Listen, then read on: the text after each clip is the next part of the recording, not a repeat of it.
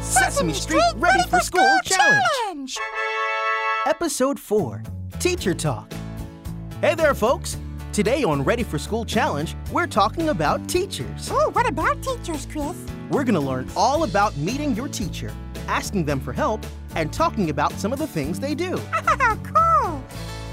Boy, Elmo loves teachers. You know, they help Elmo learn his ABC. That's right! Teachers are there to help you learn and have a good day at school. Boy, Elmo wonders what other kids like about teachers. Let's ask. What do you like about your teachers? They're really nice. Yeah. Do you like your teachers? Yeah. Yeah. What do you like about them? Um, but that uh, they, they are really, really nice. Yeah, they're nice. What's your teacher's name? Mrs. Rottenberg, What does she teach you? um, math, Math? Yeah. Is that your favorite subject? Do you have a favorite No. subject? What's your favorite? reading. Reading. Yeah, what's your favorite? My favorite is uh, math and reading. Math and reading? Yeah. How about you, Jake? Math and reading. Math and reading. Wow, you all have the same favorites. That's cool. What, what are some of the favorite things you like to do with your teachers? I read. We play a learning game, and and then they like read to us, and then they ask us what the story is about. All right, and then you have to say what the story was about so they know that you understood it. Yeah, but we have to raise our hand. We can't just speak it out loud. Yeah. What would it be like if there were no teachers? Um, like everyone would do whatever they want. Kids would bring dirt into their classroom. Kids would bring dirt into the class. It would be a mess. Pick up all the playground equipment and bring it to the house. That's funny. Teachers sound really important. Let's hear how mommy and daddy talk to your teachers. Uh, with Alicia, I usually email the teachers whenever I need something or whenever I need to talk to them. And it's the parent teacher conferences, plus, I volunteer many times at school, which is a good way to just be there and see what's going on at school. And it's always fun.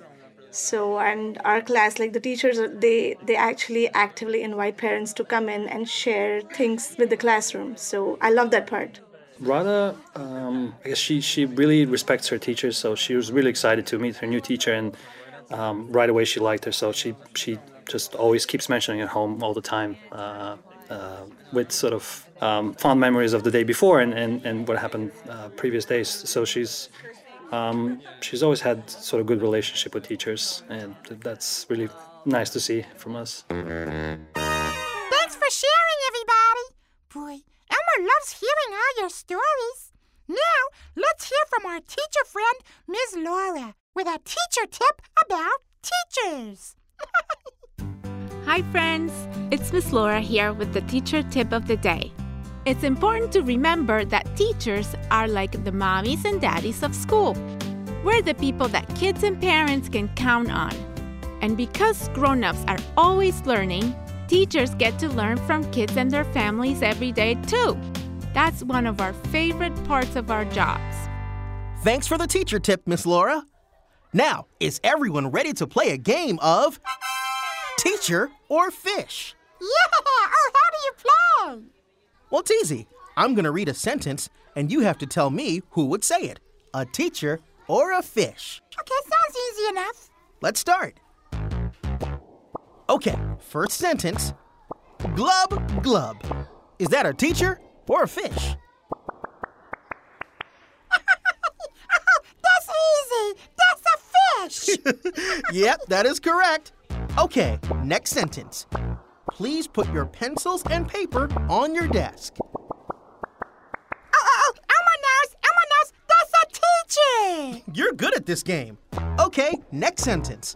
Please put your folders in your cubbies. Oh, that's a teacher too. Way to go! Okay, last sentence. I love to swim.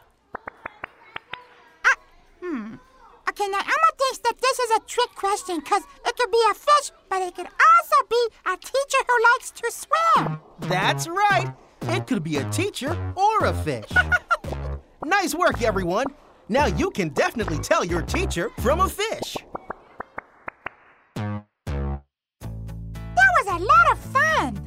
And Elmo's ready to meet his teacher. And we hope you are too. Remember, meeting a new teacher is one of the best things about starting a new grade. And don't forget, teachers are people that kids and parents can count on. Thanks for listening. Bye bye.